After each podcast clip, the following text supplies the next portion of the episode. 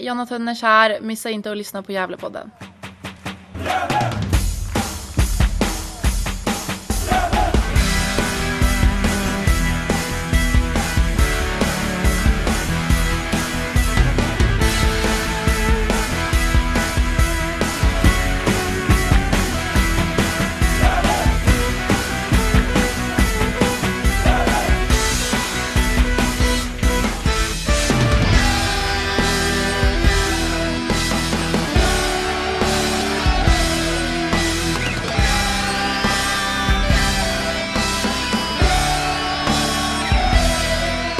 Hallå allesammans och hjärtligt välkomna till Gävlepodden nummer 182.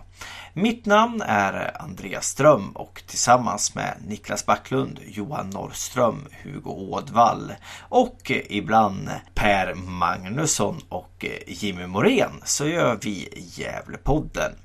I detta fullmatade avsnitt får vi först lyssna till en intervju med Gävle IFs mittbacks nyförvärv Nils Eriksson om övergången till Gävle.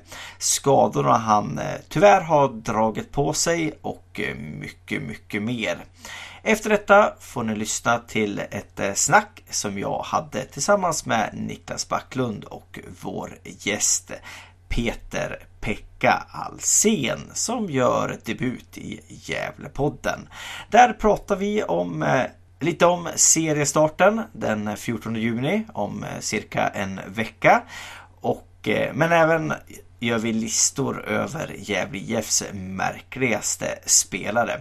Det kan vara spelare som helt enkelt var urkast, som inte nådde upp till förväntningarna eller en spelare som kanske inte var så bra i Gävle men sedan blev bra i en annan klubb. Är det så att du tycker att Gävlepodden gör ett bra jobb, bli gärna en Patreon till oss och betala minst en dollar i månaden. Surfa in på www.patreon.com Gävlepodden. Vi finns också på sociala medier som Facebook, Twitter och Instagram. Sök på Gävlepodden där och eh, gilla oss eller gå med i vår Facebook-sida. Med det sagt så vill jag önska er alla en trevlig lyssning.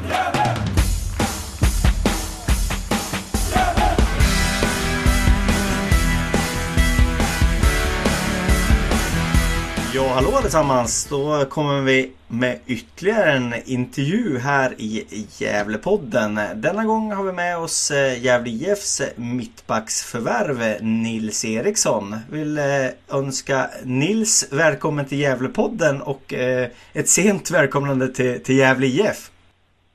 Tack så mycket, tack så mycket. Ja, det har jag, jag tror inte, vi har ju inte pratat med dig. Jag tror vi har pratat med nästan alla andra nyförvärv men, men du har hamnat lite mellan, mellan stolarna där. Vi, vi skäms lite vid Gävlepodden. Eh, jag vet inte om det beror på att du, du åkte på en, på en skada där ganska, ganska fort där och, och så hände det ganska mycket grejer i klubben efter du hade kommit in där.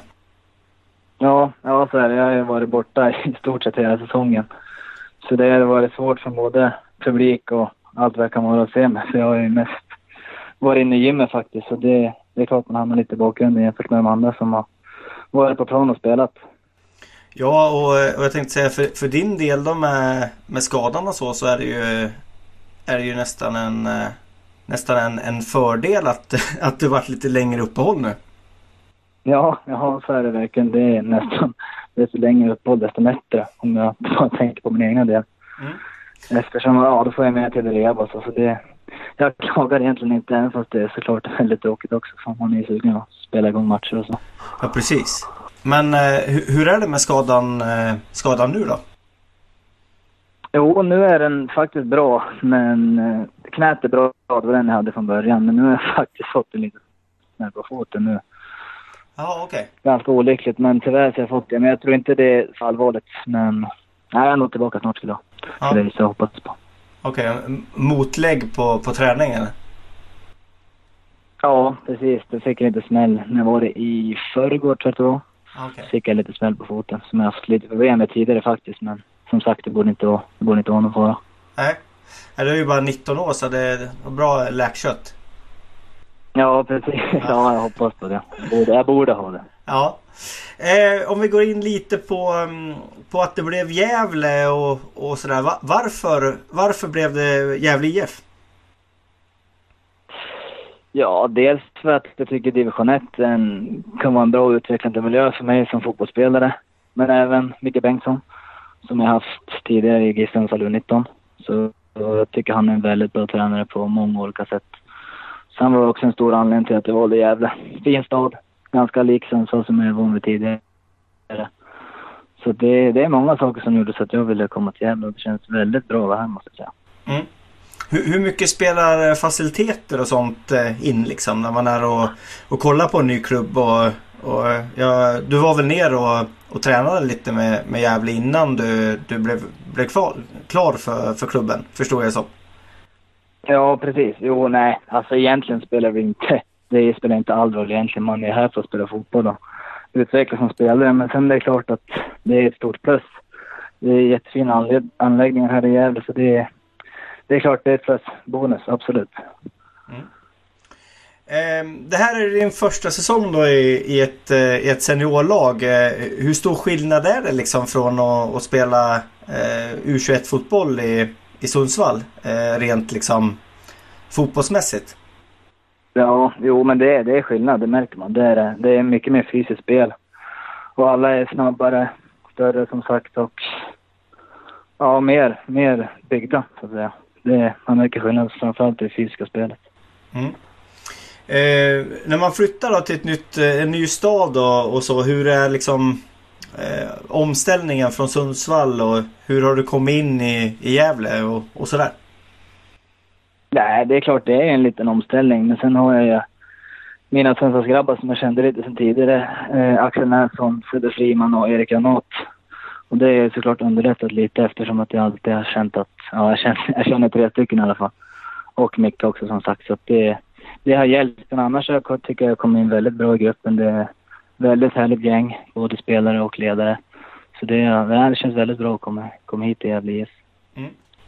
Vad gör du på sidan av, av fotbollen då? Jobbar du eller pluggar du eller eh, eh, fritids? Nej, just, just nu är det faktiskt bara fotbollen om man tänker jobb, jobbmässigt annars. Men jag bor ju faktiskt tillsammans med Sebastian Friman och Axel Nässon.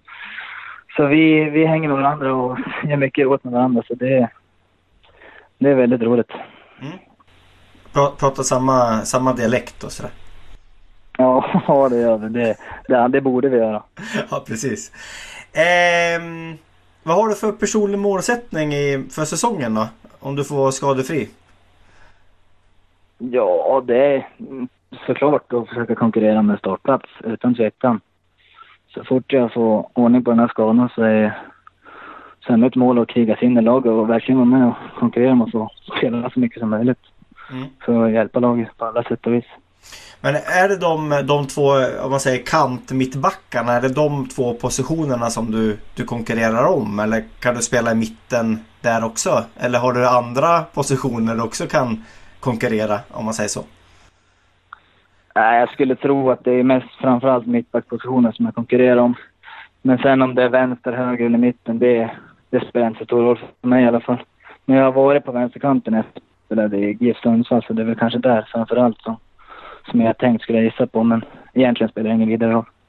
Nej, det var väl där du spelade i den, eh, en av träningsmatcherna där också som vi, vi såg på TV? Ja, precis. Mot Sandviken. Ja, Ja, exakt. Ja, då var Precis, men det var lite, lite svårt Ja. eh, för kameran var ju på andra sidan där så det var, det var faktiskt lite svårt och eh, man såg att du slog några fina passningar och sådär men det var faktiskt svårt att följa Ja. dig för jag försökte göra det i den matchen men det, du vart liksom, Ja. kameravinkeln blev på fel, fel sida. Tyvärr.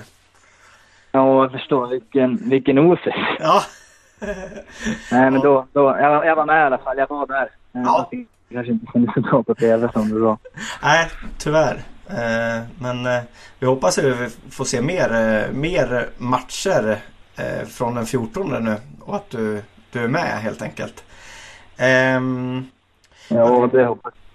Ja, för, för oss som inte såg det då, då, vilka är dina största styrkor som fotbollsspelare och vad tycker du själv att du behöver förbättra? Ja, jag skulle väl säga att mina största styrkor, det är väl det som du sa att du hade sett lite att jag har. Jag skulle säga att jag är en bra passningsfot och är skicklig att ta bollen framåt och passa igenom motståndarnas linjer. Det skulle jag säga är min största styrka. Och sen, ja just nu skulle jag säga att det jag måste förbättra mest det är ju de fysiska bitarna som kommer ifrån efter skadan. Men om man ska tänka mer generellt så skulle jag väl vilja, vilja bli lite bättre och mer noggrann i mitt spel. Jag kan ha lite lätt ibland att falla ur ramen och tappa lite fokus på grund av att ja, matcher är långa och sådär. Så det skulle jag vilja säga det som jag kommer lägga extra fokus i den här säsongen. Mm. Eh, om du skulle beskriva, nu var du inne på Mikael Bengtsson lite, om du skulle beskriva honom som ledare och, och tränare då, eh, hans, hans styrkor och vilket gjorde att du också följde med honom från, från eh, U19 i Sundsvall då till, eh, till, till Gävle IF. Eh, om du skulle beskriva Mikael Bengtsson? Ja, ja, han är en väldigt skicklig tränare. Jag tror att det är den mest kunniga tränare jag haft någonsin om man tänker rent fotbollsmässigt. Han kan, känns som han kan typ allting kring fotboll. Sen är han väldigt bra på att ge personlig feedback också så man vet alltid vad man, vad man får av hans träningar och man vet alltid att det här behöver jag göra bättre för han, han är alltid där och säger vad han tycker man ska förändra och ja, bli bättre på helt enkelt. Mm. Eh, om du skulle beskriva vilka som är ledarfigurer i, i Gävle IFs eh, spelartrupp då? Sebbe Sandlund lär ju vara en som är lagkapten, men finns det, finns det fler ledarfigurer? Ja, det är, det är väl de där lite mer rutinerade spelarna. Sebbe Sandlund som du sa. Timpa Markström är väl där också. Och Erik Granat kanske som var med lite äldre. Spelade på en hög nivå innan. Så det är väl de tre jag skulle peka ut i så fall. Mm. Um, jag tänkte vi skulle gå över på det här lite tråkiga som det är jättemycket tjat om nu men covid-19 och hur, eh, hur det här uppehållet har påverkat er i spelartruppen. Um, och uh, om det har varit svårt att hålla motivationen uppe. Mm, ja, nej. Motivationen tycker jag inte att det är någon vidare brist på. Vi är ett skitglatt gäng allihopa och tränar på som vanligt men det är klart att det är en omställning. Det är något nytt som man aldrig varit med om tidigare. Så att det, det är absolut någonting som har påverkat oss på något sätt. Men sen tycker jag att motivationen, den, den tycker jag ändå finns där. För vi, vi kör på, vi tänder på och siktar mot när säsongen väl börjar. Nu är det jäkligt kul att nu, nu är det nära. Mm. Eh, om man säger, eh, eftersom det inte har varit några träningsmatcher nu, blir det att ni liksom tävlar väldigt mycket mot, mot varandra i, i truppen då liksom? Att ni, ni håller eh, håller det där istället inom gruppen liksom? Eller hur, hur får man ut, mm. ut det liksom? Jo, jo precis. Jo, men de senaste veckorna har vi kört mycket att vi har kört även mot alla på träningar och sen förra helgen också så mötte vi U19-laget så vi fick lite, lite matchspel i alla fall. Ja. Eh, vi eh, tackar eh, Nils Eriksson och eh, eh, önskar er välkommen till, till Gävle IF och, och Gävle helt enkelt. Tack så hjärtligt.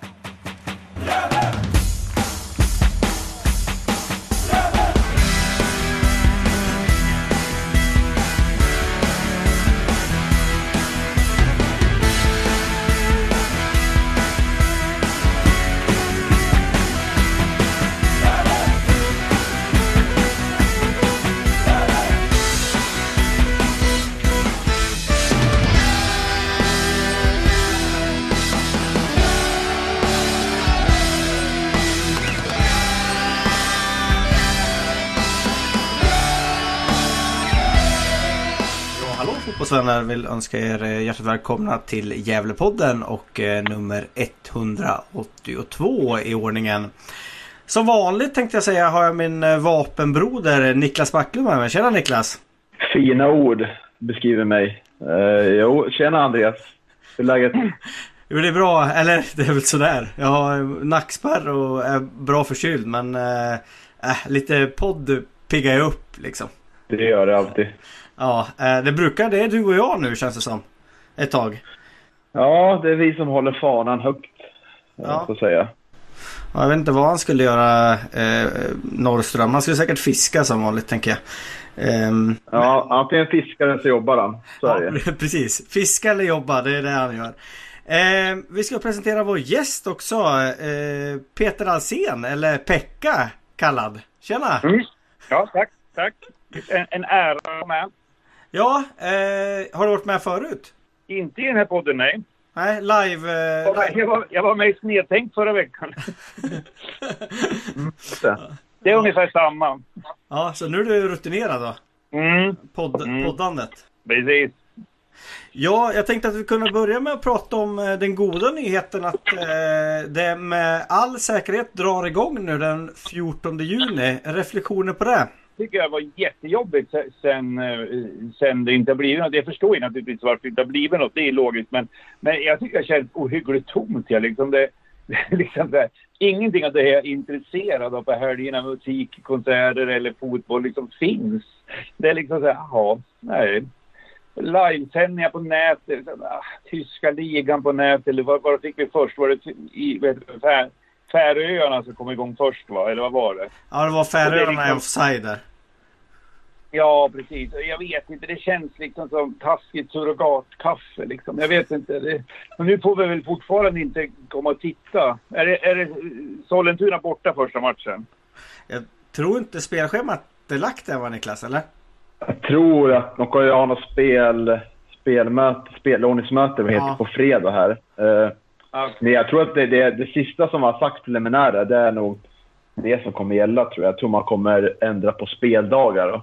Så Sollentuna borta är väl, tror jag ändå att det Men blir. det kan ju, jag, jag kan ju tycka att liksom, vi som har en sån fin arena eh, och har ju ett snitt på liksom 500 pers. Vi skulle kunna, de skulle med restriktioner kunna sprida ut oss över läktaren utan problem liksom. Det är ju inga matcher, ja förutom derbyna, som kommer att dra liksom mer än tusen pers högst liksom. Så, ja, tyvärr såklart. Men jag tycker att vi, vi skulle fan kunna få i ettan att man kunde fan spela med publik. Jag tror de la derbyna, det samtalade Malin där i förra podden så sa hon att bägge derbyna var lagd i september va? Tror jag. Mm. Ja. Eh, Så där kanske man fortfarande hoppas då att man, man ska ha publik. Eh, Jag är ju jag är ju delad alltså. Det är ju sådär... eh, Det är jävligt tråkigt att sitta själv och kolla på fotboll också. Jo, Utan det är det granne. naturligtvis. Jo, ja, vem ska man sucka åt då? Liksom? ja precis.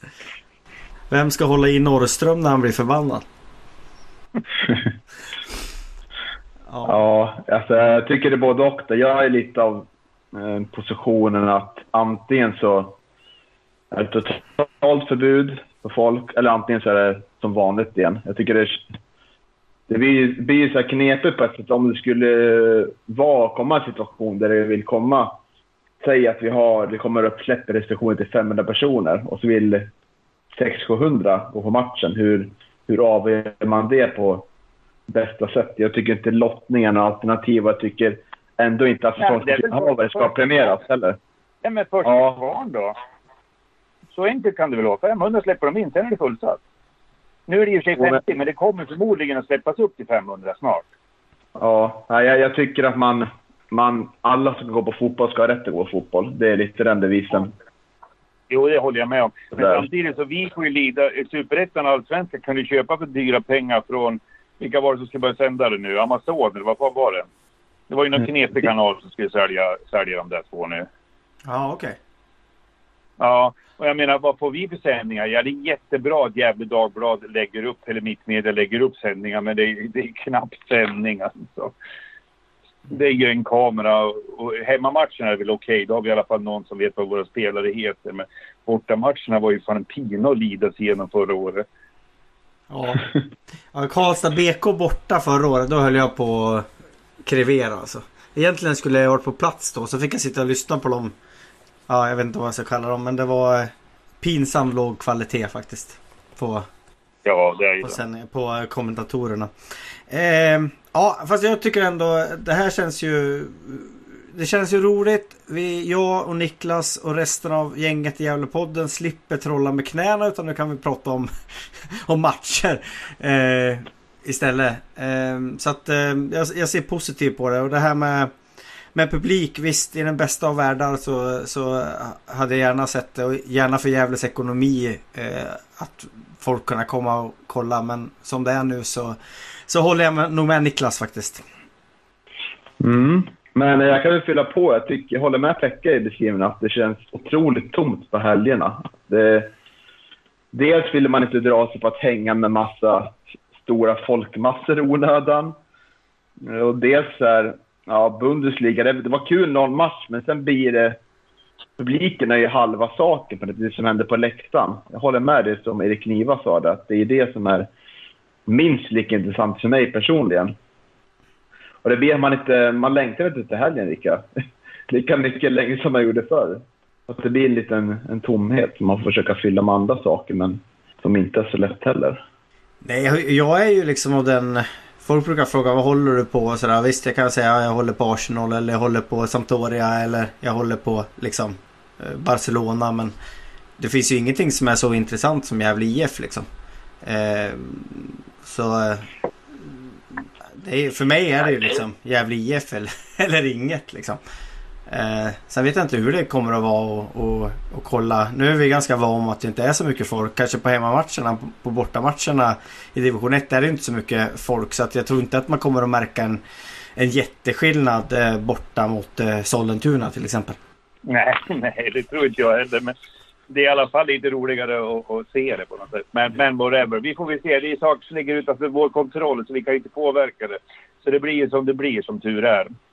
Men eh, peppa peppa, nu är det två veckor till start. Inte ens det. Det är nästa helg alltså. Nästa söndag måste det vara. Det är sjunde nu på söndag, så det är nästa söndag alltså. ja, precis. Den 14 ja. Ja, Ja, nej, roligt.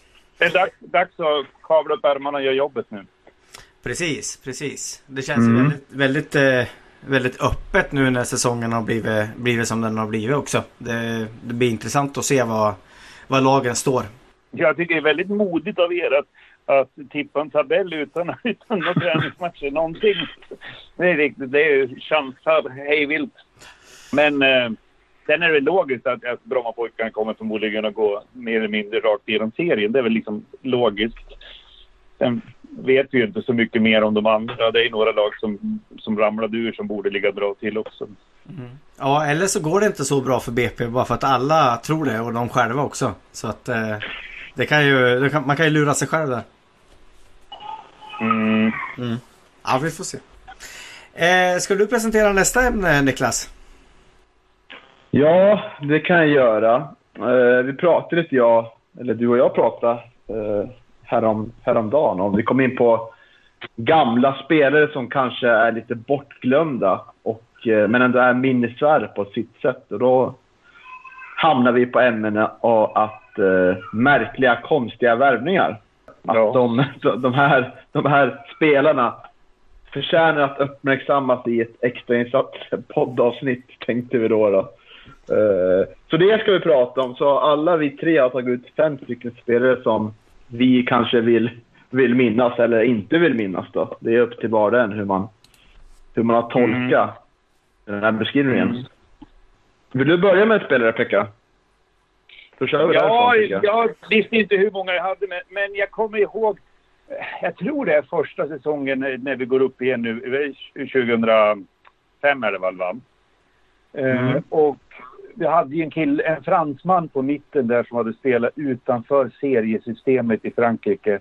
Hette han Enjol, eller vad hette han? Han heter Josef Engiol. Ja. Ja. Jag kommer ihåg han spelade, jag tror han spelade en match och när Voxa och var avstängd eller någonting mot Landskrona. Det är en av de sämsta matcherna som var den säsongen dessutom. Om jag minns rätt så var det 0-0, det kan ha varit 1-1. Men, men han, var, han var verkligen så här, vad har vi valt bort för att få den här killen tänkte jag. Det måste finnas lokala spelare som har högre kvalitet. Och det är liksom, vad har han för scouting för att hitta en kille som har spelat utanför seriesystemet i Frankrike? Nu har de bara två divisioner vad jag vet, men ändå liksom.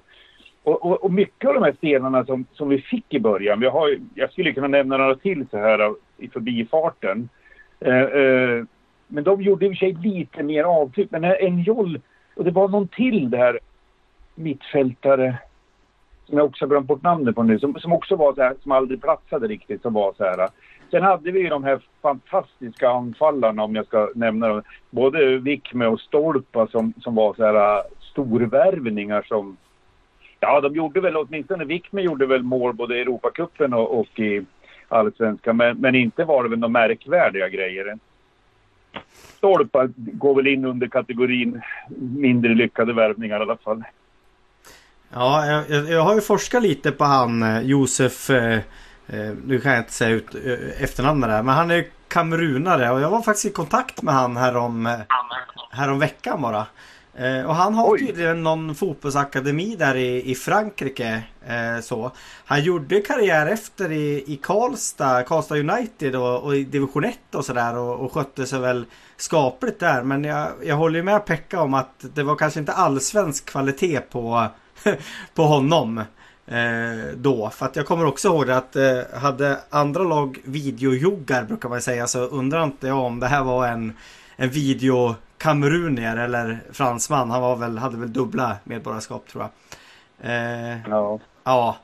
Eh, sen Vicky med, han pratade jag, du och jag om Niklas här om, eh, här om veckan bara. Och, eh, han, han har ju alltså grymt mycket landskamper och mål för, eh, för Estland. Alltså det är ju eh, det är ju Estlands svar på Shevchenko i, i Ukraina höll jag på att säga.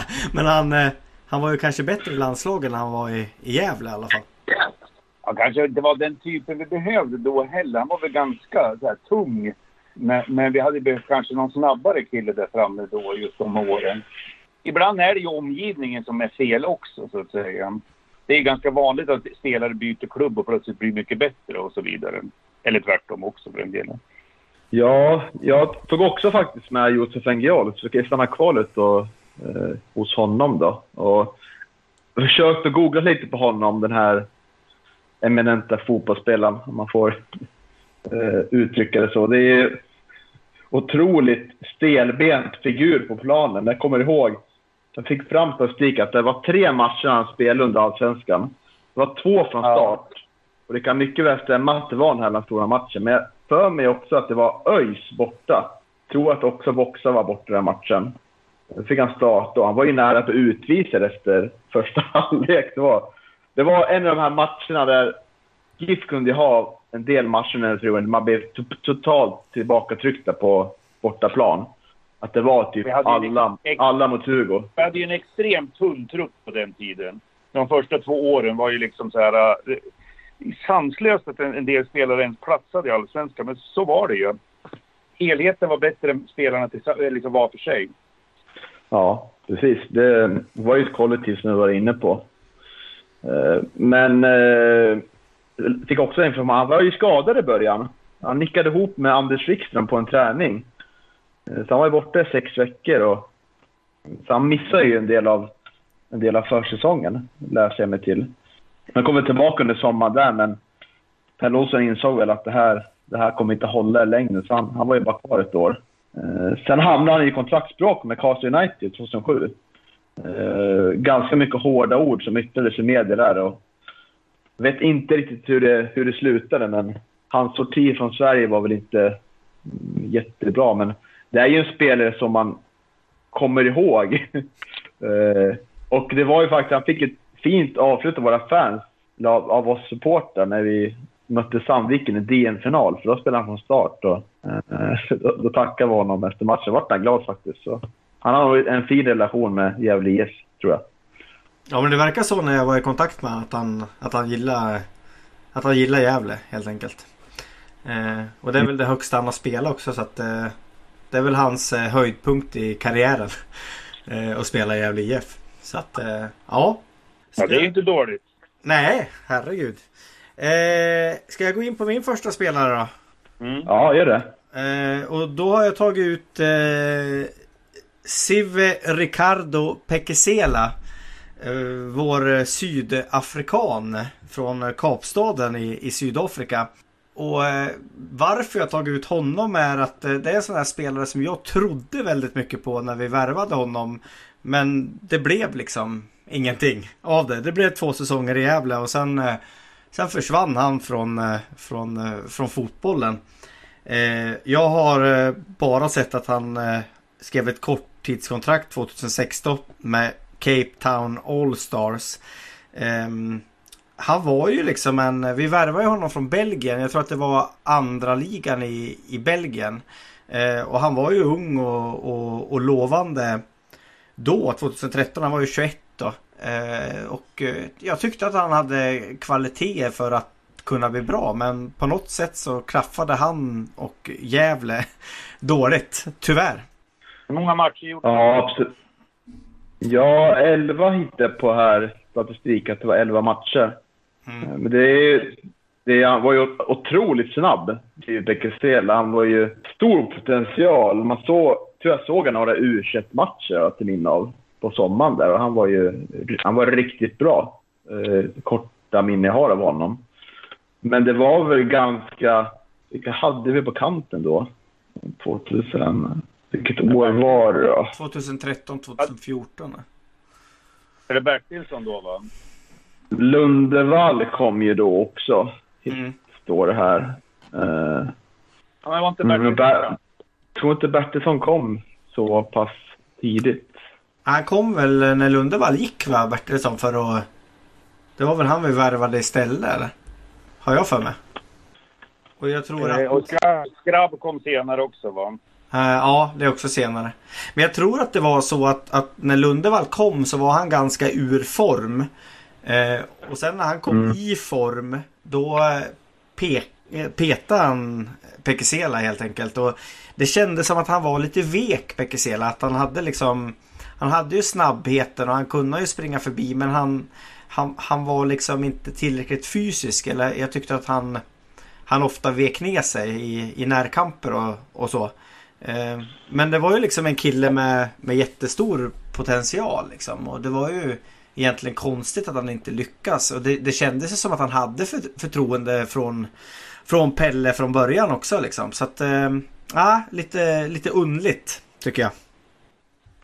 Jag kan komma ihåg att just det här året, 2013, var ju Pelles sista år och det var ju året man började, man övergick till en 3-5-2 då. Så det var ju de här ytterplatserna, vad jag kommer ihåg så var väl, var väl inte helt omöjligt att Bernhard hade en av dem, Wings wings-positionerna. Jonas Det var ju- Olsson var väl en fyra? Mm, han var också i klubben då. Ja, och, och Lanto spelade väl på kanten då på den tiden. Han spelade väl inte i mitten då? Nej, precis. Så det var, och Pelle Wings, det var väl inte Pekeselas. Eh, han passade inte in där. Eh, inte rent defensivt i alla fall. Och behöver ju kunna ta en del dueller om man är, om man är kantspelare. Så. Men eh, det var en otroligt spännande spelare när han kom. Eh, det var synd att det inte föll ut, föll ut väl. Okej, ska jag ta min då? Ja, Jag tog ju också Josef Jansson första, så jag kan komma in på eh, andra spelaren. Eh, en spelare som kom säsongen 2005 eh, från Öster. Då kanske ni tänker på Patrik Karlsson, men det är det ju inte, för det var en ganska lyckad värvning. En som var en betydligt mer märklig värvning var ju Joakim Karlsson. Han kanske ni kommer ihåg? Ja, just det. spegeln ja. Yes, han kom ju och skulle spela... Kom ju från Öster, samman med Patrik Karlsson sagt. Kom där. och Dagen innan tävlingsmatch, då skadade han hälsenan för hans hund Nova välte en spegel som olyckligt ramlade på hälsenan. Och eh, han beskrevs ju faktiskt eh, innan som att ja, han är bättre än Patrik Karlsson. Och eh, efter säsongen 2005 när man verkligen fick se att Patrik Karlsson var ju, ja, enligt mig, en, en av de bästa vänsterbackarna i mo modern tid i, i GIFs historia, eh, 2000-tal.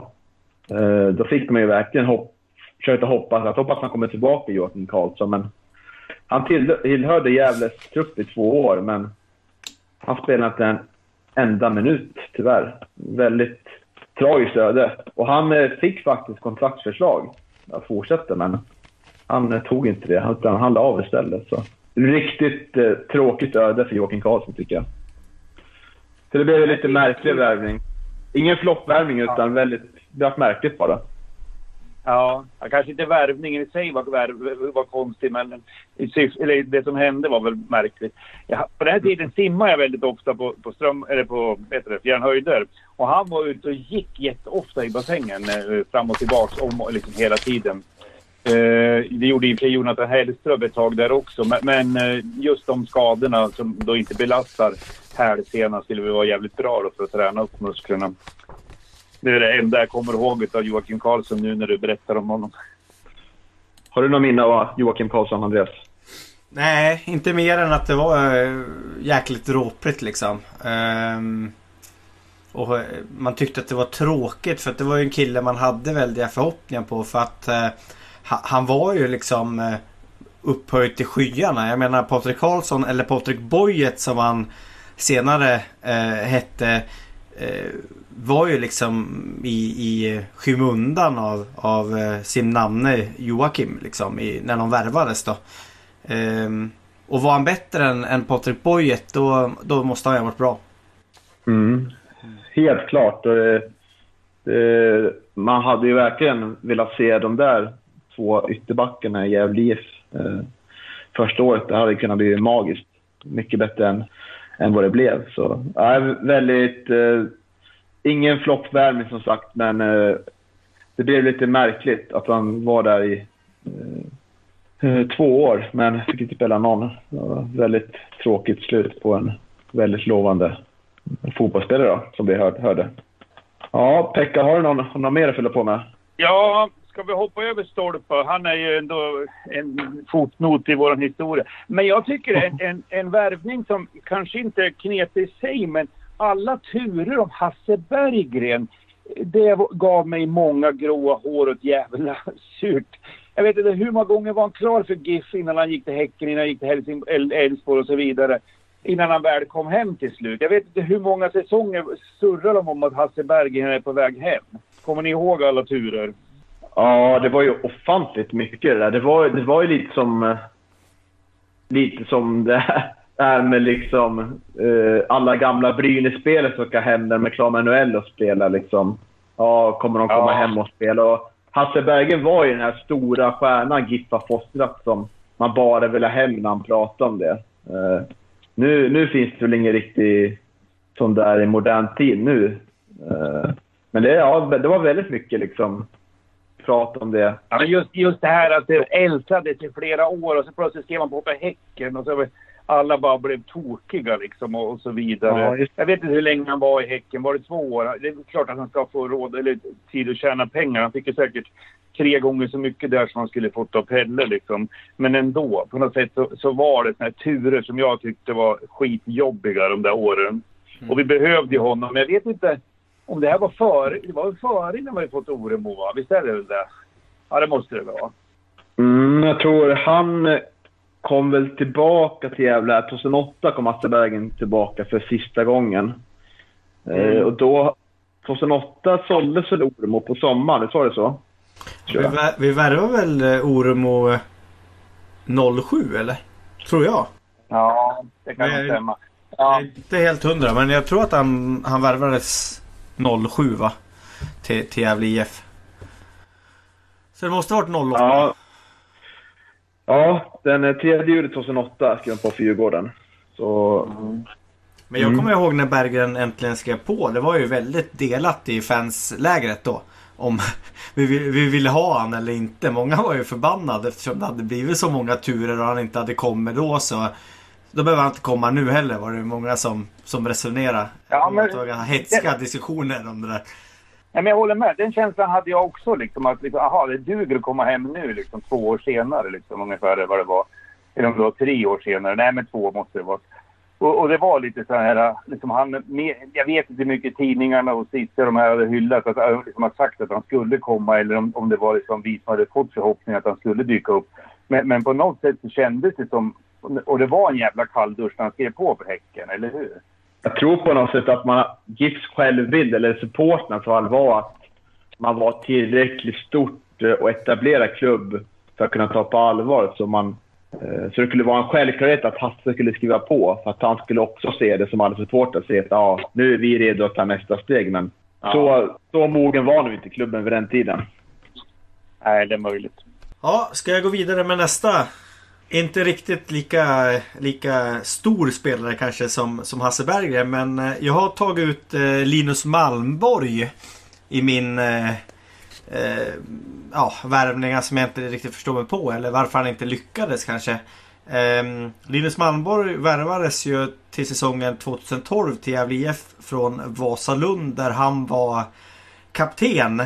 Och han var då eh, 26, jag vet inte. Men alltså det var ju en kille som jag tyckte hade allt som mittback egentligen för att, för att lyckas i Gävle. Men som vart, eh, han vart helt enkelt utkonkurrerad av andra spelare och eh, det blev bara en säsong i Gävle innan han eh, gick vidare på lån först tror jag det var ett år till Assyriska och sen eh, gick han dit. Ehm, äh, en ehm, en eh, stabil eh, mittback med ledaregenskaper men som inte lyckades i, i Gävle IF. Några reflektioner Niklas? Ja, alltså jag har ganska goda minnen. Jag tyckte han var ganska, ganska bra ändå tycker jag när han väl spelade. Har inte mycket med minne men det, det var ganska tung, tunga positioner han konkurrerade på. Det var ju Fällman var ju eh, Olof Mård också. Det var inga dåliga mittbackar på den tiden och Fällman är ingen dålig mittback nu heller. Och så var det Per Asp där också. Ja, det var ganska hård konkurrens om platserna på den tiden. Och, eh, när jag för mig svagt minne av att han, eh, att han inte fick lämna för att man, ja, man hade liksom... Han ville väl ha mer speltid och sådär. Eh, jag tror att Pelle ville kanske behålla honom, men han såg väl att eh, det kanske inte funkar att ha, ha, så, ha så många bra spelare på bänken heller. Spekulerar lite i. Nej men eh, kom inte Fällman det året också eller? 2012? Samma år? Mm. Eh, Mm, tror jag jag. vet inte när Olof, Olof Mård kom till, till klubben. Om det var tidigare. Men, men Olof är ju 89 han. Han eh, kom väl ganska tidigt. Han och Hellström kom Ja. ganska tidigt. Båda två, för de är 89 båda två. Och Sen, sen var han ju, när han tog en plats, min granne Olof Mård tog en plats så, så var han ju stabil ända fram till sista säsongen. Då började han tappa markeringar ganska kraftigt har jag för mig. Eh, och då fick han ju gå som sagt. Men, men de, jag vet inte hur många år kan han ha varit stabil mittback? Tre? kanske till 2015 eller någonting då. För jag tror det. Ja, jag han tror, var, ju- han var ju väldigt bra där ett par år liksom. Och, men sen sista året så var det, var det som han inte hann med eller, eller om det var något annat liksom så här. Men, men eh, han är ju fortfarande, han fyllde ju 30 förra året så han är inte gammal liksom. Men eh, jag kommer knappt ihåg Linus Malmborgs ersättning. Jag vet namnet, jag vet att han spelar någonting men han gjorde inget intryck på mig. Men det är väl som ni säger, han, det var ju ganska tuff konkurrens på mittback. Och de, de mittbackar cirkulerar man ju inte så jävla ofta på liksom direkt. Då vill man ju ha två stabila jävlar. Ja, det, det är ju målvakten och de två mittbackarna som, som oftast är de man alltid vill starta med varje match. Det, är- det är otroligt tufft att vara mittback eh, och sitta på bänken. Det får inte jättemycket chanser då. Övertygar man inte helt så, så söker man sig nog efter annat tror jag. Det blev i så fall med Linus ja, Olof Mård, eh, han spelade ju 2009 till 2014 i eh, Gävle. Så att det var ju fem Mm. år. Alltså han var ju där redan, eh, redan då. Men jag tror ändå att det var alltså när, när Linus Malmborg kom in i, i Gävle det året så tror jag ändå att det var ganska öppet på, på eh, mittbacksplatserna. Att de konkurrerade allihopa på, på samma villkor. Jag tror inte någon av dem riktigt var... Det kanske var Olof Mård då som var självklar där men jag tror det var han och Fällman som konkurrerade och, och ja, Fällman var ju inte så dålig i Gävle så att eh, det, det blev väl som det blev helt enkelt. Men eh, jag tycker eh, ändå att han ska ha cred Linus Malmborg för det, det var en bra mittback liksom. Mm, håller med. Eh, bring him back. Ja, han slutade 2018 Aj då. så det är kört. Vi Ja, får han- ta med honom i podden någon gång kanske. Ja annars är han ju bara 32 så han hade väl kunnat, kunnat spela fortfarande egentligen. All right. Ska jag eh, köra på min nästa gubbe då? Jag eh, tänker dra till med Öyvind Gram. Kom eh, till eh, Gävle IF eh, inför säsongen eh, 2010 då. Eh, mittfältare, ganska hård för mittfältare.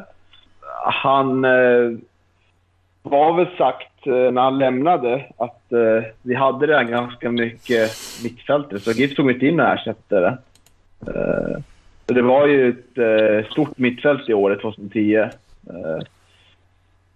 det fanns även en annan legend, Haruna Mushi, fanns även på det mittfältet som han, har ett vagt Ja, minne han av- han ett program. Tanzania. Ja, precis. Vad sa du? Eh, Pekka?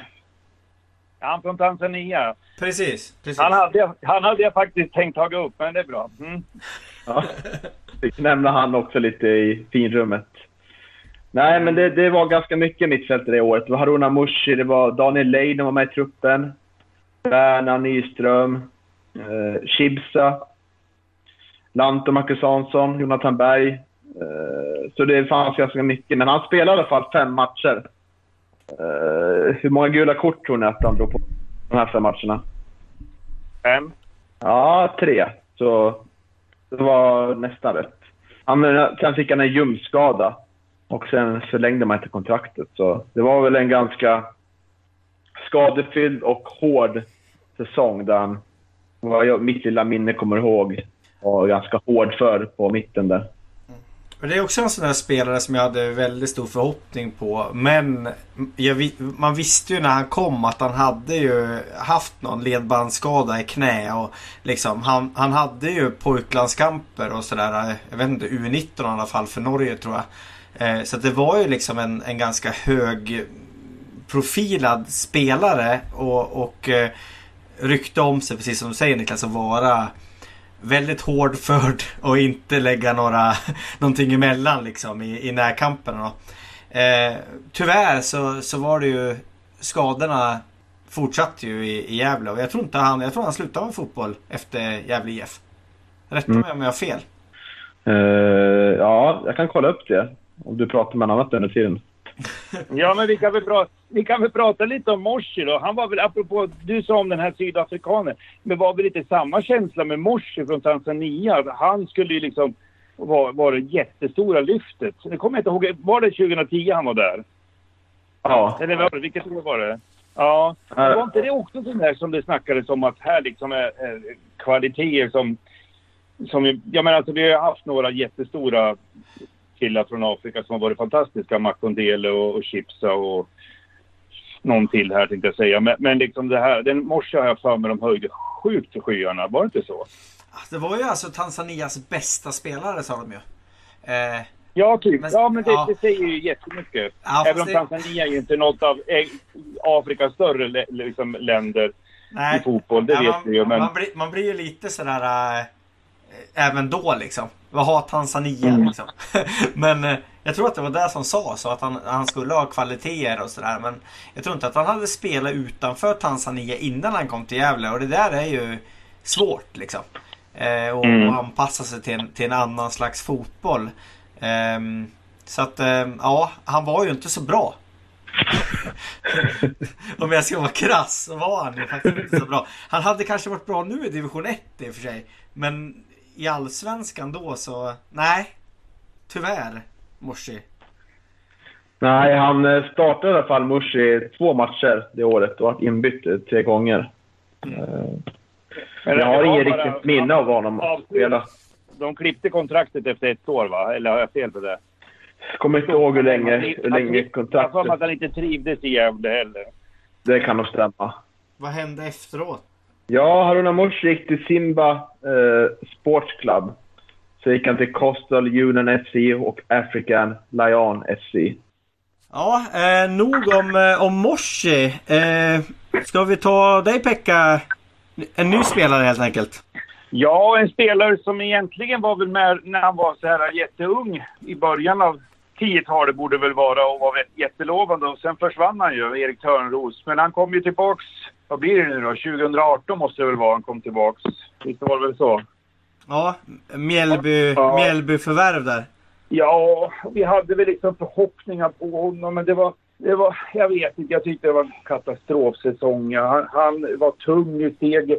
Han, han är ju stor och kraftig och liksom så här, men han, han låg ner varenda match länge och ingen av de andra spelarna gick ens fram och tittade hur det var med han. Liksom, det var ungefär som att han ligger bara bryr sig, ingenting att bry sig om ungefär. Det var ingen som tänkte att han kanske var skadad. Det gick ju mycket rykten det året, det gjorde det väl i och för sig i fjol också, om att det var en del spelare som inte var så jävla bra för moralen.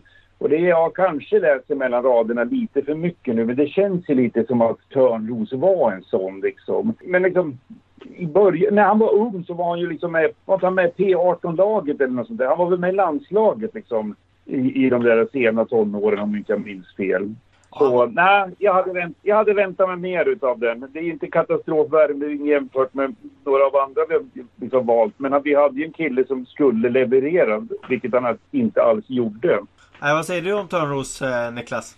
Ja, det var väl, redan- han var väl redan en vattendel när han kom. För han eh, lämnade inte på ett eh, jättebra sätt när han väl lämnade förra sessionen. Det var ju en spelare med hög svansföring som ville, trodde högt om sig själv, men inte blev så mycket. Och det här skulle bli hans stora revansch i Gävle IF. Men det blev ju, det blev ju inte alls, alls bra. Och det var, han var ju väldigt tung i steget hela tiden kändes det, kändes det som. Och kommer ihåg en match i slutet av det året att han missade öppet mål på ett inlägg och det var ju nästan bara skrattreten. Det var inte alls, lyckades inte alls axla det, den rollen han skulle ha i laget det året. Eh, det var, skulle ju förväntas att han skulle vara en av de anfallarna som skulle ploppa upp och täppa igen efter Bayram Aietis fina 2017. Men det lyckades vi inte alls med. Så nej, det är hela hans eh, sejour i Gävle Det, det blir ju misslyckat sett till eh, talangen som han eh, fick, eh, som det pratades om när han var i klubben. Det var ju liksom han som skulle bli den nästa stora. Men så blev det aldrig. Och det, ja, det var ju väldigt tragiskt på många sätt att det, att det blev. Att eh, han var med och åkte ur också. Och sen gick han till Finland och där vart det bråk liksom. Och, ja, nej. Tråkigt ändå tycker jag. För han har ju, säger sig själv ha ett väldigt stort eh, Gävle IF-hjärta och eh, då vill de att det ska gå bra. Han har inte direkt visat det hjärtat speciellt mycket. Nej, men sen är återigen liksom var, det var mycket fel på det där laget det året och och eh, alltså jag är väldigt kritisk till, med många fler, till Mjällby som, som tränare liksom och berodde Berodde allting på, på, på Erik eller berodde mycket på strukturen i laget? Det du säger Pekka att ingen kom fram och kollade hur det var med han och så här, Det tyder ju också på att, att lagsämjan var kanske inte den, den bästa och, och, och som du säger många vill ha bort liksom eh, ifrån Gävle. Och, eh, jag, jag har alltid tänkt att det hade varit väldigt intressant om man hade stannat kvar och gått ner med Gävle i division 1 och, och vad han hade kunnat prestera där. Jag vet inte om han hade gjort ett sämre jobb än, än Grace Tanda. Liksom. Ja, jag är inte säker på att han hade gjort ett bättre heller. Men, men du, jag håller med dig. Mjällby är väl kanske en av de sämsta världen jag har gjort så att säga. Men det konstiga med Mjällby, det är ju den att han hade ju ingen struktur på laget. Han bytte ju spelare, han bytte ju spelsystem från match till match. Han bytte ju spelare, han bytte backlinje konstant. Jag vet inte, liksom. det kändes som han var inne på försäsongen fast vi var inne i juni, juli liksom.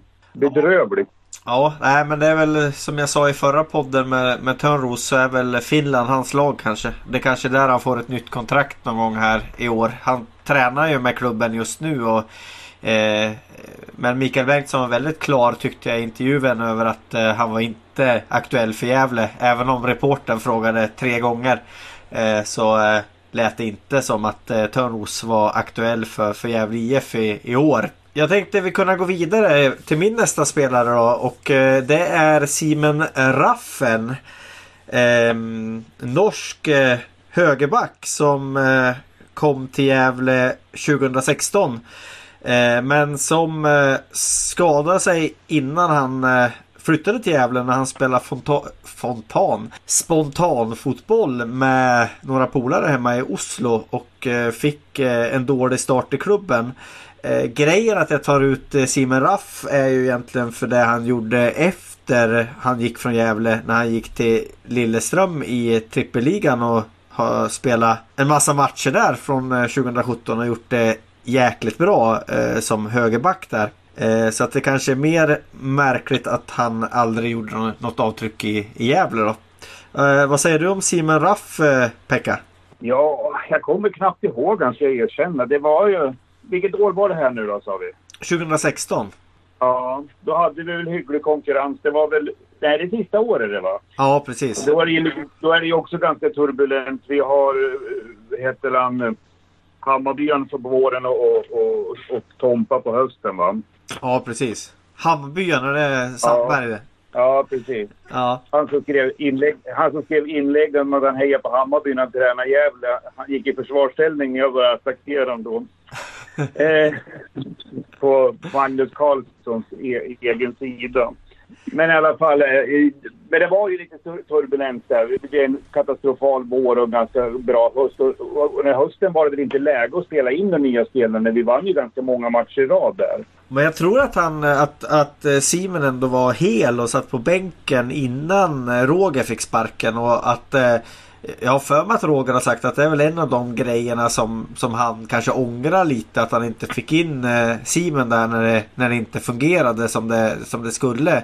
Sen eh, vet jag inte Thomas Andersson var väl inte känd för att, för att ändra så mycket i, i en startelva. Eh, han har ju gått i Pelle Olssons eh, eh, lära. Så att eh, ja, men jag tycker det är konstigt. Man hade ju ett, ett jäkla sparkapital på bänken helt enkelt den, den säsongen. Jo, säsongen efter när, när Thomas hade en, en, hel, en halv säsong utan vinster, då var man ju frustrerad att han bara satt i hörnet med armarna i kors och inte gjorde någonting.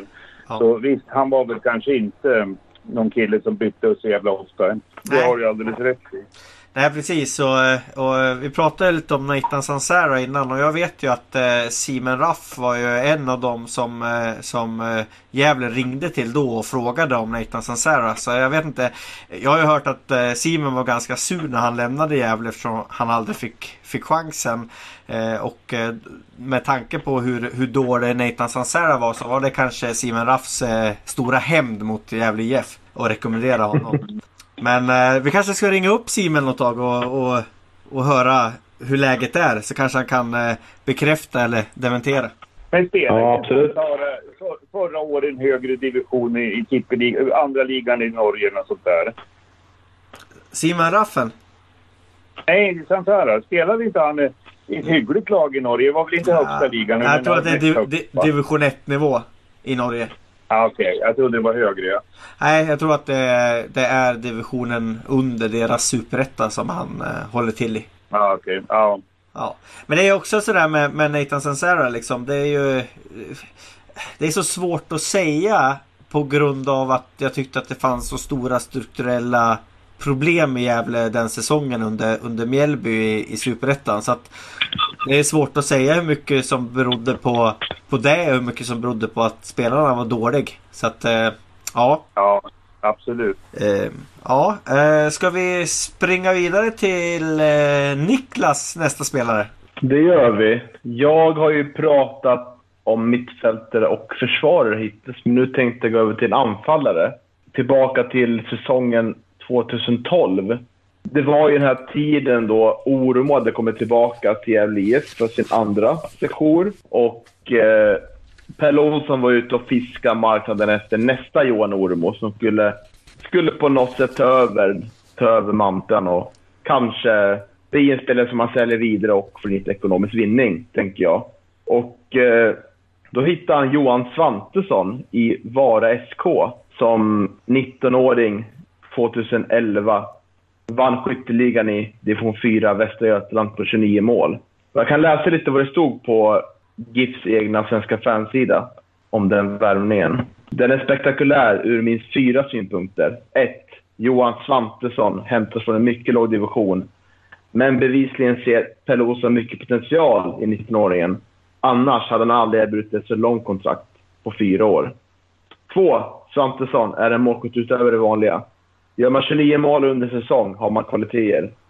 Tänk på att Johan Oremo spelade division 3-fotboll året innan han smällde in 10 mål i Allsvenskan för Gävle. Trean hoppade jag över för jag tycker inte den var så relevant. Så vi går på fyran. Gävle knep Svantesson i konkurrens med Åtvidaberg, som då låg i Allsvenskan tror jag. Och ytterligare några klubbar. Det betyder att Gävle börjar bli sedd som en klubb där man utvecklas och lyckas. Så vid den här tiden var ju, kommer jag själv ihåg, det var ganska stora förväntningar och förhoppningar på Johan Svantesson. Eftersom man hade stor tilltro till, till Pelle Olssons förmåga att hitta fynd ute i landet. Men det gick ju inte så, så bra för Johan Svantesson. Han, eh, han fick ett skadeproblem på en gång och eh, gjorde fyra, fyra matcher i Allsvenskan för GIF, om jag inte har helt fel på statistiken. Och han la ner fotbollen september 2013, bara 21 år gammal och eh, det var ju väldigt tråkigt, för man hade väldigt stora förhoppningar på honom. Och vem vet vad det kunde bli av honom om han var skadefri och eh, kanske klubben haft, eller han själv haft eh, mer motivation att fortsätta. Ja. Han hade ju en ganska hård konkurrens då också. Eh, jo, men jag, jo, men jag tror Mm. inte... Jag tror ju, skriver man ett fyraårskontrakt som han gjorde med, med Johan Svantesson så, så tror jag ändå att Pelle hade en väldigt stor tilltro. Men jag tror inte att han var tänkt att, att starta direkt liksom. Utan att han, han kanske hade två år på sig att, att slå igenom. Eh, sen kan man ju tycka att det är helt galet att ta en spelare från division 4 och försöka få in den på, på allsvensk nivå med tanke, tanke på träningsbelastning och, och sådana grejer. Från att, att träna kanske tre gånger i veckan då, till att, att träna ja, nästan varje dag. Ibland säkert morgon och kväll också som, som eh, allsvenska lag eh, gör. Det, äh, det är ju helt, helt uppåt väggarna egentligen. Okej att Oremo klarar av det då men Men eh, äh, man gör ju inte så idag.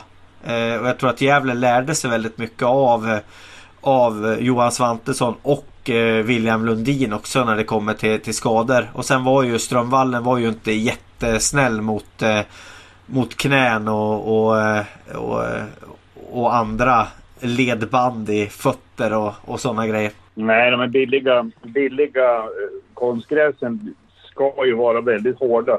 De har ju samma problem i Sandviken med järnvallen. Belander kan ju inte, kan inte träna där för då blir han skadad hela tiden sägs det ju. Så eh, det, det, man, man får det man betalar för.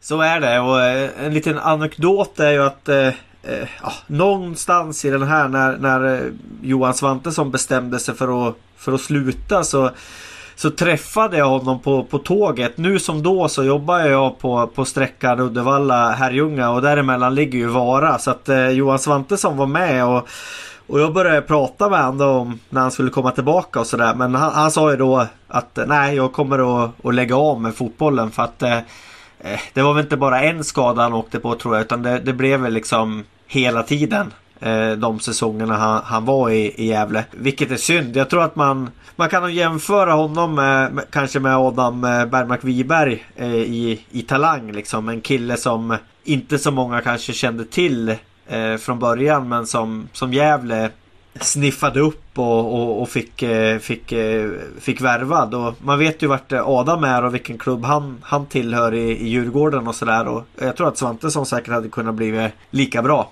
Så att, äh, Johan Svantesson är ju, det är ju sorglig, sorglig historia. Ja visst, och det är som Pekka nämnde, det var ganska hård konkurrens just det året 2012. För då hade vi Jakob Olof och Micke Dahlberg på, i stor form. Och Oremo var ju på bänken då, som inhoppare. Eh, så hade vi en ung Emil Belander och eh, Svantesson då. Och eh, den sista personen glömde jag bort nu. Vem kan det ha varit nu? Erik Törnros var det såklart. Ja. Som också hade en del talang som vi pratade om. Så det, det, det var mycket, mycket anfallare man trodde på i den truppen. Ja, sen var det väl lite grann. Vi hade ju som spelidé att liksom sälja av spelare för att liksom kunna finansiera verksamheten.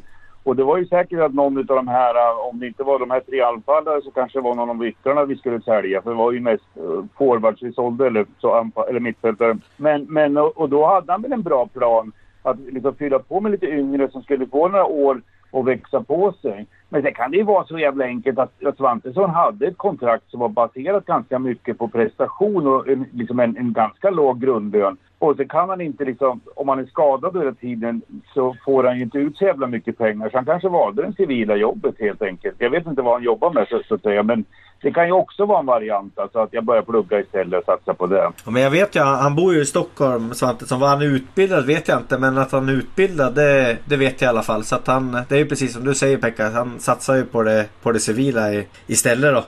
Eh, sen tycker jag alltså, gjorde han fyra inhopp då på, på den första säsongen i, i Gävle så, så är inte det så dåligt. För jag tror att han blev skadad ganska snabbt. Och i den konkurrensen så, så var ju det ganska bra ändå. Mm. Spelar han bara topp eller spelar han på kant också? Han, han kunde spela kant också. Jag hör mig att jag har ett vagt minne att han kanske hoppar in på, på kantposition. Ja. Det är väldigt vagt. Det är ofta, ofta där de byter ju. Ja, jag tror faktiskt Mm. att, han, att han spelar mycket, mycket kant. Och det var väl inte första gången som Pelle Olsson skulle ha gjort om en spelare till någonting annat än vad han var när han kom. Så att eh, han var ju snabb eh, Svantesson och hade eh, ganska bra teknik också. Så att eh, ja, tråkigt. Ja, ska vi gå vidare till min, eh, min nästa spelare då?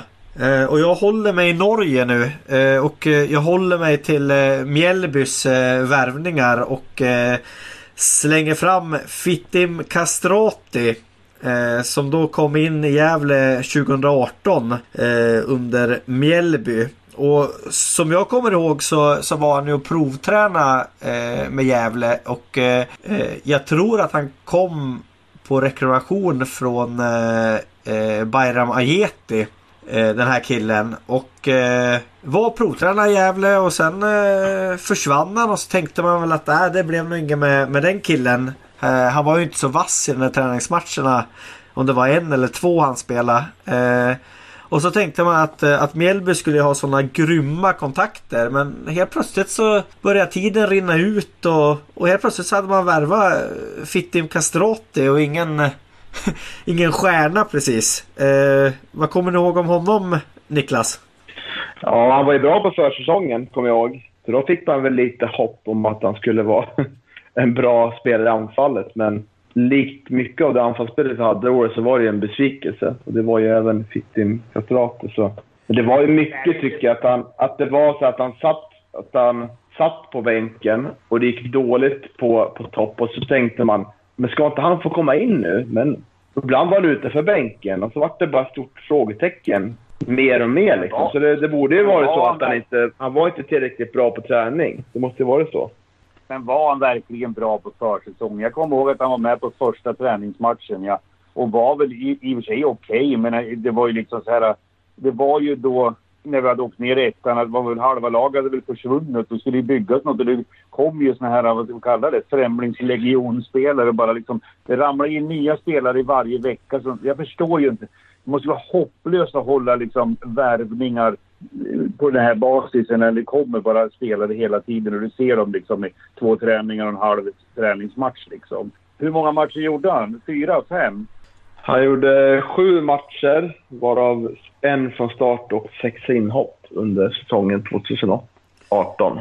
Men var det inte så att han, jag kommer inte ihåg vilka vi mötte i den här träningsmatchen som han var med när han var på provspel och så gjorde han ju mål i den. Eh, Men var inte det typ Team TG eller någonting sånt där? ja, jag, kom, jag kommer inte ihåg vilket det var, om det var ett division 1-lag vi mötte men hade det jävligt tungt i den matchen kommer jag ihåg.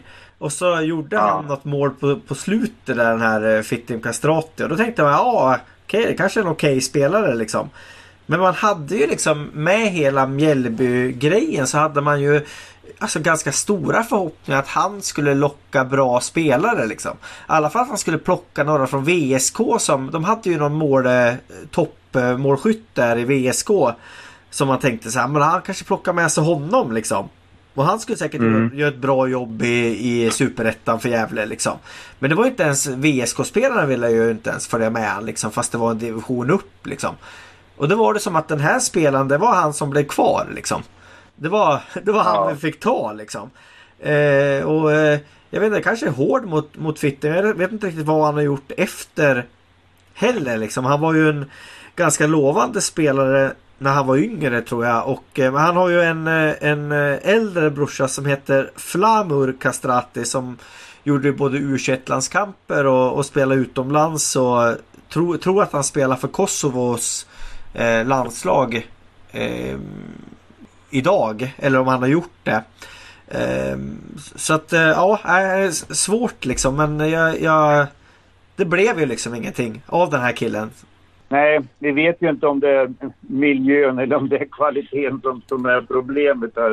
Eh, med alla de här spelarna i, i det här åren. Alltså det är svårt att svara på men, men eh, han var inte direkt övertygande direkt. Det var han ju inte. Det är ju lite av en gåta det som hände under Mjällby. Eh, mycket. Och det, det känns som man fick liksom inte någon förklaring heller varför han stod utanför, utanför bänken. Utan det bara var så helt enkelt känns det som. Och så, det kanske skar sig mellan honom och Mjällby. Det vet man inte heller. Det kan vara något sånt. Att, eh, ja, det, det, det, det känns som att det inte har läckt ut så mycket kring kring Mjällbytiden på samma sätt som du har läckt ut kring, ja, kring Marcus Bengtsson senast exempelvis. Det är i alla fall mitt intryck. Nej, fast ändå... Jag tror, alla, jag tror alla vill bara sudda ut den tiden som Mjällby var där och gå vidare och inse att det är ett av de största misstagen. Då måste jag bli förblindad av hans gamla kvaliteter. gick ju ryktena början när vi var lite glada att han skulle komma så gick det man fick ju höra rykten från Västerås att de var lyckliga att bli av med honom liksom. Ja, så, ja. jag vet inte. Ja men så är det men ändå så tycker jag att man, eh, man eh, fick en ganska bra inblick i, i GDs den här dokumentären som de gjorde då när de följde Gävle IF och, och Mjällby där under första delen av året. Så att man hade ju ganska bra inblick ändå i, i hur han funkar liksom.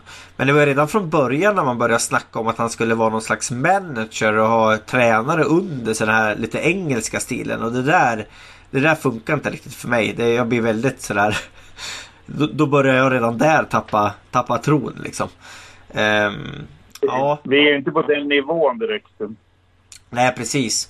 Jag tänkte den här eh, brorsan till, till eh, Fittimer, eh, Flamur Castrati. Han har ju varit ungdomsproffs i Twente i Holland och sen har han spelat i eh, Duisburg, det är väl Tyskland va? Lite tyska Mm. klubbar och sen i eh, Strömsgods, eh, Ålesund, Sandefjord och nu är han i Kristiansund. Han har gjort U-landskamper för Norge på U18, U19, U21 och så har han fem landskamper för Kosovo sedan 2014. Så brorsan är nog, eh, är nog lite bättre helt enkelt. Det tror jag. Men det som är intressant tycker jag att en del spelare vill man ju prata med som Simen Rasen och kolla vad som hände. Liksom. Och Igor, Ukraina för några år sedan, också prata om vad som... Det, men jag känner ingen riktigt behov att prata om med Fiten Kastrati faktiskt. det känns inte som att man... man ja, han var väl inte till- tillräckligt bra, mer vill jag inte veta. Lite så känner jag. Ja. Han berör inte mig så mycket på det sättet. ja men ska vi lämna Castrati då så får du gå över på din eh, nästa spelare Niklas. Yes. Eh, nu ska jag ta en spelare som faktiskt har lyckats ganska bra. Inte i GIF då, men eh, efter han lämnar GIF. Eh, det är en ghanan. Han kom i samma era där som Yusuf Chibsa och Zakaria Abdullahi. Och det är självklart Joakim Adukor jag tänker på. Han spelade i GIF två säsonger, 2012 och 2013. Och var ju en, eh, en kantspelare kunde ibland spela på mitten, men han användes oftast på kanten. Ehm, men lämnade ju där och gjorde, gjorde 11 matcher eh, för GIF, men gjorde väl inget riktigt avtryck. Men det är först på senare år han har utmärkt genom att vinna den bosniska ligan med FK Sarajevo och eh, inhemska kuppen i samma år. Och, eh, var ganska, var ganska hyllad spelare i Sarajevo när han var där. Så det är väl ingenting jag såg, eh, såg komma när man såg han i GIF. Det tycker jag eh, borde väl höja på ögonbrynen i alla fall att, eh, att, han, att han lyckades där och inte i GIF. Det tycker jag det hamnar väl under eh, att det blir ja, lite... Se, se där liksom, vad hände med honom? Det hade man inte trott komma, som sagt. Och Sarajevo är ju en ganska, det är ganska... Det är en bra klubb. De har ju... Står sig nog med de allsvenska topplagen en bra dag, skulle jag säga. Eh, Ja, han från 2019 så spelar han ju i nu får jag referentera mig för min ungerska är ju inte jättebra men eh, Disgujöri heter de kanske. Eh, I den ungerska ligan då. Men det är ju en eh, första divisions eh, eh, ungersk klubb så att de håller säkert skaplig nivå. Eh, hur många matcher gjorde han i, i Gävle? Joakim Abdukor? Eh, 11. 11 om det matcher. Ja. Men jag tror inte riktigt han hade den statusen liksom. Och, och han, han spelar inte på den positionen som han sen slog igenom eh, utomlands om man säger så. Eh, så att det- det är mycket, man ska ha tur också.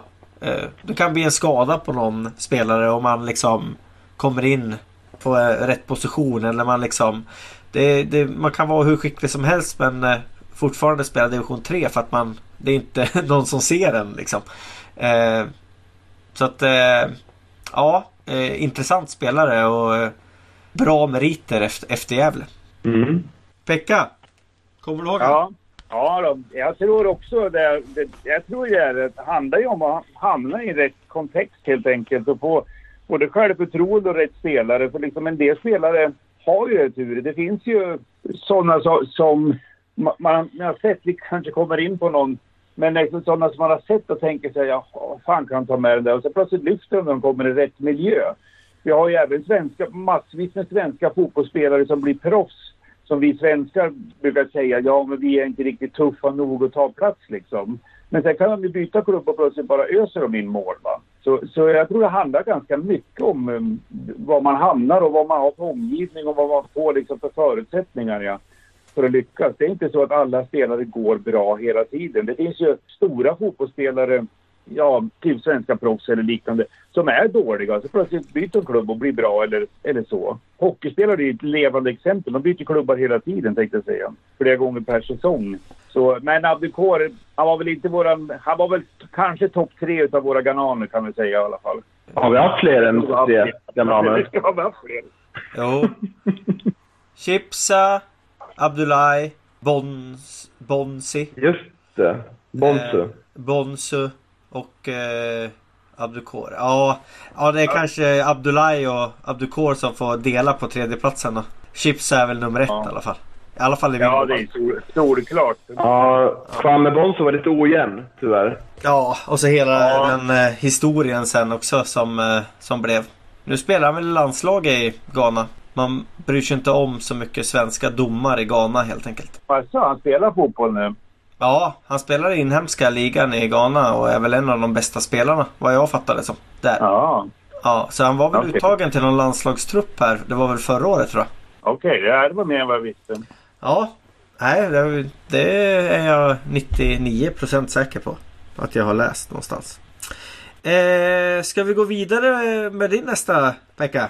Ja, jag skulle väl vilja droppa namnet eh, Jonathan Berga tycker jag. För att han eh, hade en jättebra frisparksfot. Han gjorde, i någon av de tidiga mål, matcherna gjorde han ju frisparksmål som var nästan från halva plan. Nej, men överdriver jag. Men halva anfalls... Vad heter det? Zonen, jag säga. Men hur många meter kan det vara? 30 meter eller någonting. Det var en fantastisk frispark i alla fall. Sen gjorde han väl några mindre bra frisparkar. Men, men han, han var ju egentligen helt fel person för att spela i ett hardest working team in Sweden, Gävle.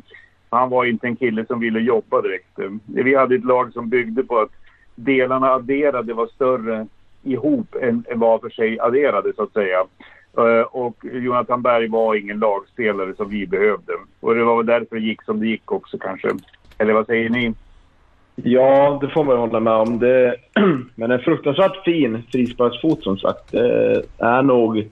På längre avstånd så är det nog en av de, de bästa i modern tid på frisparkar. Han var ju så fruktansvärt bra på det och fruktansvärt dålig på annat saker. Så det var lite en kontrast. Skönt kontrast att se. Ja, men alltså det här med långa frisparkar så eh, hade vi ju Falsetas också eh, lite senare där som nog tar upp kampen med, med Jonathan Berg. Men eh, jag, jag tycker han var ganska begränsad som fotbollsspelare, Jonathan Berg. Eh, han hade ju frisparkarna och, och kanske inläggen som sin starka sida men han var ju inte jättesnabb och han jobbade ju inte hårt och han...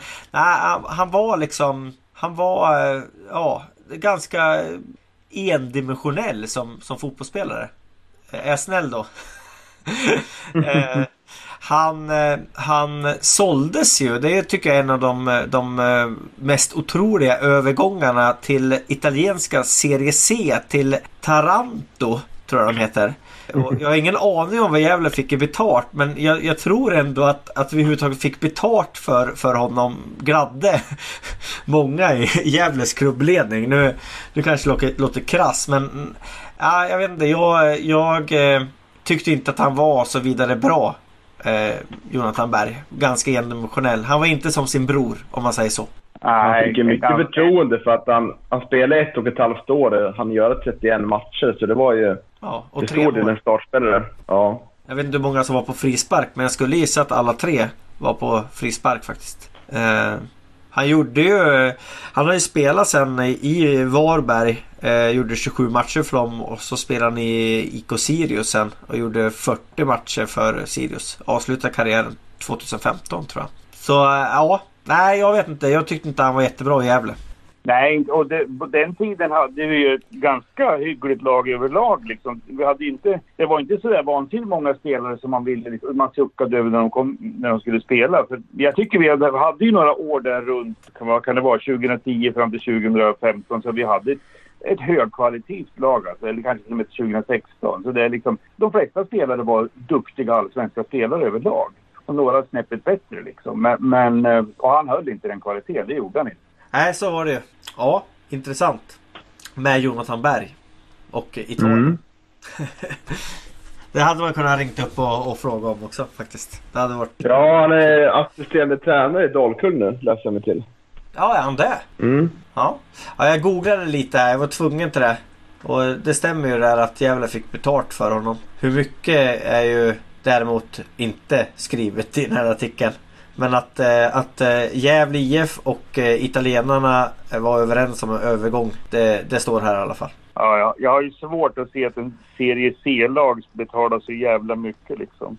Men vi spelar ju ändå allsvenskan då så att vi kanske fick en mille för han. Så mycket?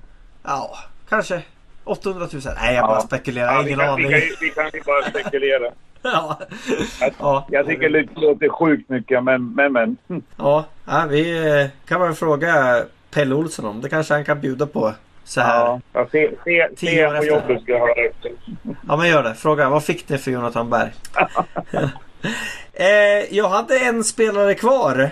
Eh, och det kanske är en skräll att jag har eh, Erik Larsson med. Men eh, det är väl mer för vad han blev än för vad han gjorde i Gävle IF. Kanske den, eh, den största talangen vi har fått fram. Eh, I alla fall Gävle född.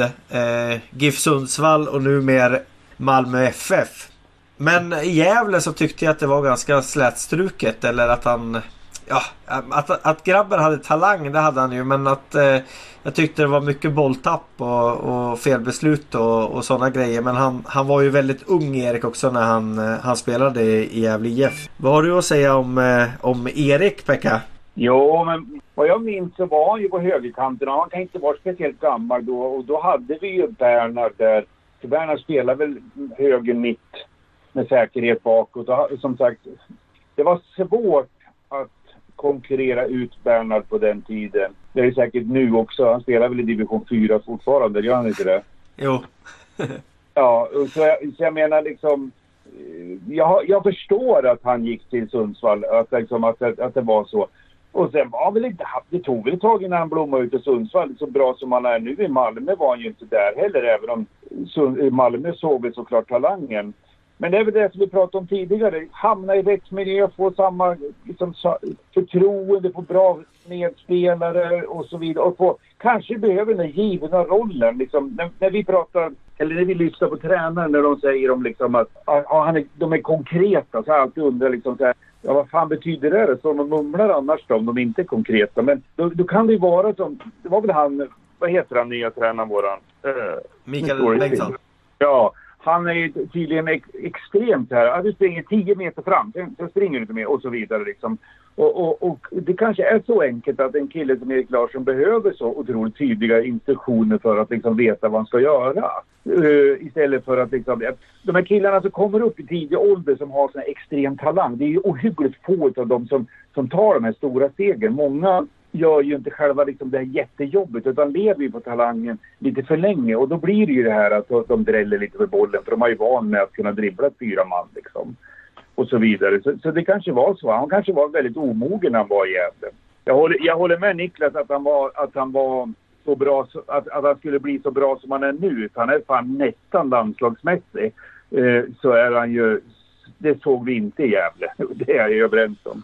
Nej, jag, gjorde, jag har gjort en längre intervju med Erik eh, till, till ett framtida avsnitt i, i Gävlepodden. Eh, då har jag inte haft tid att, att redigera det än men, men eh, där, eh, pratar vi ju om de här sakerna. Och jag ska väl inte avslöja för mycket men han, eh, jag frågar ju till exempel om att det har ju nästan alltid ryktats om att han och Pelle Olsson inte kom så bra överens. Men det, det vill han ju dementera. Eh, men sen hur det var med det, det, det, det vet man ju inte mm. riktigt. Men, men han jag kommer ju ihåg han jag såg ju någon match med honom. Då spelade han ju inne mittfältare. Så att jag, jag tror ju att han kunde spela på den positionen också då när han var, var yngre. Liksom. Och att han, de, han skolades ju om till högerback i, i Sundsvall sen. Och, och då tror jag allting föll på plats liksom för honom på något sätt. Och det, det, det, är, som, det är samma sak där. Rätt, rätt plats, tålamod, tränare som tror på en. Ja, så kan det bli eh, grymma spelare. Sen är han ju känd kände Erik Larsson för att alltid träna extra. Att han var en sån där redan då i Gävle som stannade kvar ensam efter ordinarie träningar och, och nötte detaljer liksom. Och, och eh, det är väl någonting för alla kids att ta med sig att man, man kan liksom nöta Nöter man saker tillräckligt mycket då, då blir man bra på dem helt enkelt. Och det är väl Erik Larsson ett, ett levande bevis för. Mm. Nej men det, det var också komma ihåg att vi har ju pratat om eh, fina vänsterbackar med Patrik Karlsson lite. Och på höger, högersidan så var det ju Berna som permanierade på den platsen sjukt länge. Och då, då fanns det inte plats för Erik Larsson. Utan då var det ju liksom... Så var det ju Jonas Lantto på mittfält som spelade ytter då. Så det fanns ju inte riktigt plats för Erik Larsson i truppen. Nej, Hade precis. inte gått att behålla, eller ville inte behålla. Det är liksom... Nej, han begärde väl eh, eh, ett pris och det var Gävle inte beredd att, betala för honom. Och då gick han ju till Sundsvall och gick ner en division istället. Och det, med facit i hand så var väl det jättebra för, för Erik Larsson. Och jättedåligt för, för Gävle. Men eh, ja, så är det. Jag tänkte bara vi kunde liksom nämna några, några till namn som nog hade kunnat varit med på våra listor. Till exempel Rayball. Är det någon som kommer ihåg han? Amerikan. Ja. ja. Som man värvade från Sandviken tror jag. Ja, just det. Men det blev bara de där sex månaderna eller vad det nu var. Eh, som, som han eh, var i Gävle. Jag vet inte om han spelade någon match heller men det är också en sån där kille. Eh, jag tänker på Bernhard Nyström. Eh, eh, spelare från Falun som vi värvade eh, för en massa år sedan. Det finns en del värvningar som man, man kan ifrågasätta. Ja, jag har en liten bubblare som jag funderade på med, men valde inte. Han, han föll bort i sista gallringen kan man säga. Jag är lite osäker på vad hans eftermäle blev, men jag tänker på Omar Javo. Amadou Javos brorsa. Men han var ju ändå ordinarie mittback i Gävle under någon säsong. Mm. Ja, ett par va? Ja. Han kom från Syrianska va? Gjorde inte han det? Jo, precis. Och, och... Eller var det Assyriska? det var någon av dem i alla fall. Ja, men det, jag tycker, ja, tycker Omar var ganska bra. Ja. Ja, tycker jag också. Ja, ja bra, han, var i klump, han, var i klump, han var i klumpig liksom, fotbollsspelare tycker jag, ibland. Uh, och det håller inte så jo, mycket. Han var, han var lite, det var lite mycket kort runt honom har jag för mig. Mm. Ja, men det finns det ju... Och så, hade, hade, så blir det alltid när man kommer någon brorsa till en annan framgångsrik brorsa i samma klubb så blir man förväntningarna blir skyhöga. Och jag tycker väl inte ja. att han motsvarar dem helt. Nej men det är som en spelare som eh, Sebastian Senatore också. Det är också lite bortglömd spelare i, i Gävle. Och, och, eh, han kan väl kanske vara i samma fack som Omar Javo. Jag tycker inte att de platsar på de här listorna men de gjorde inte jättestora avtryck heller. Ja, då tycker jag nog jag håller Javo högre än Senatore faktiskt. Ja. Senatore var en sån där som jag suckade när han kom in faktiskt. Men, ja. eh, men visst. Eh, jag kommer inte ihåg vem, vilka, vilka han konkurrerar med Jabo. Då jag tittar här nu. 2009-2010 var han i Gävle och spelade 49 matcher jag Jabo. Så, så, så det är ju ganska bra ändå. Sen blev det Syrianska av United, Brommapojkarna, Aspudden och Södertälje liksom. Så eh, han har ju faktiskt spelat landslag i, i Omajabo i Gambia. Ja, precis. Han valde ju det. Eh, jag tror att eh, Amadou eh, trodde nog lite för länge på svenska landslaget så att eh, det blev väl inget landslagsspel för, för honom i, i Gambia. Men nej, Omayavo tycker jag håller jag faktiskt ganska högt ändå. Måste jag säga. Ja. Ja. Så det var bra ja, han inte kom med Niklas. ja. Han var en bubblare ändå. Ja. Ska vi avslöja några planer för, för nästa podd Niklas eller? Uh, ja, det kan vi göra. Ska jag presentera Du kan presentera det. Ja, du kan presentera så får vi se om vi tänker på samma sak. Ja, tanken är väl att vi ska, ska prata, göra en lista på de fem bästa värvningarna till Gävle. Eh, I modern tid. Jag vet inte riktigt. Det är väl från när vi gick upp i Allsvenskan kanske eller något år innan Superettan kanske. Eh, Mm. Kan säga 2000 fram till i, idag eller något sånt där. Eh, så det blir, det blir en lista till eh, i eh, 183an helt enkelt. Mm. Det blir oerhört... Vad sa du pengar? Får inte Micke Rönnberg vara med på topp listan alltså? Eh, nej, han får inte vara med. Tyvärr. Vi är Nej. för unga vi andra. Ja, Det, det blir Pekkarna, du och Krigan och eh, vet du, Jimmy Morén gör ett avsnitt. Då blir det de här gamla lirarna får med. Ja. Er, Han- era han generation. kom ju- Han, han kom ju lite, lite när, vad ska jag säga, så här, sluttampen av karriären. Det gick, det gick mycket rykten om att alla ville vara kompis med honom i laget för han hade fri bar på, på Vinn. Han bodde ju på Vinn. Men jag är inte säker på att det är helt sant.